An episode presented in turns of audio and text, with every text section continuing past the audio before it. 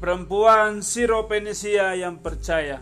Siropenesia itu daerah dekat Yerusalem. Lalu Yesus berangkat dari situ dan pergi ke daerah Tirus.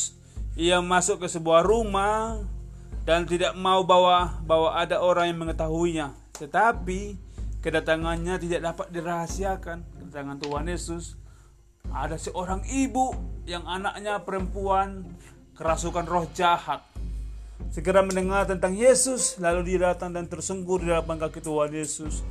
Perempuan itu seorang Yunani, dia bukan orang Israel, bangsa Siropenesia yang mau sama Yesus untuk mengusir setan dari roh dari anaknya. Kemudian lalu Yesus berkata kepadanya, Biarlah anak-anak kenyang dahulu, sebab tidak patut mengambil roti yang disediakan bagi anak-anak dan melemparkannya kepada anjing. Dibilang Tuhan Yesus.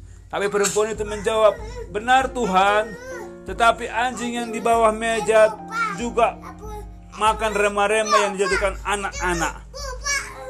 Karena kata kami itu, pergilah sekarang, sebab setan itu sudah keluar dari anakmu. Maka kata Yesus kepada perempuan itu, Perempuan itu pun pulang ke rumahnya, lalu didapatinya anaknya itu berbaring di tempat tidur.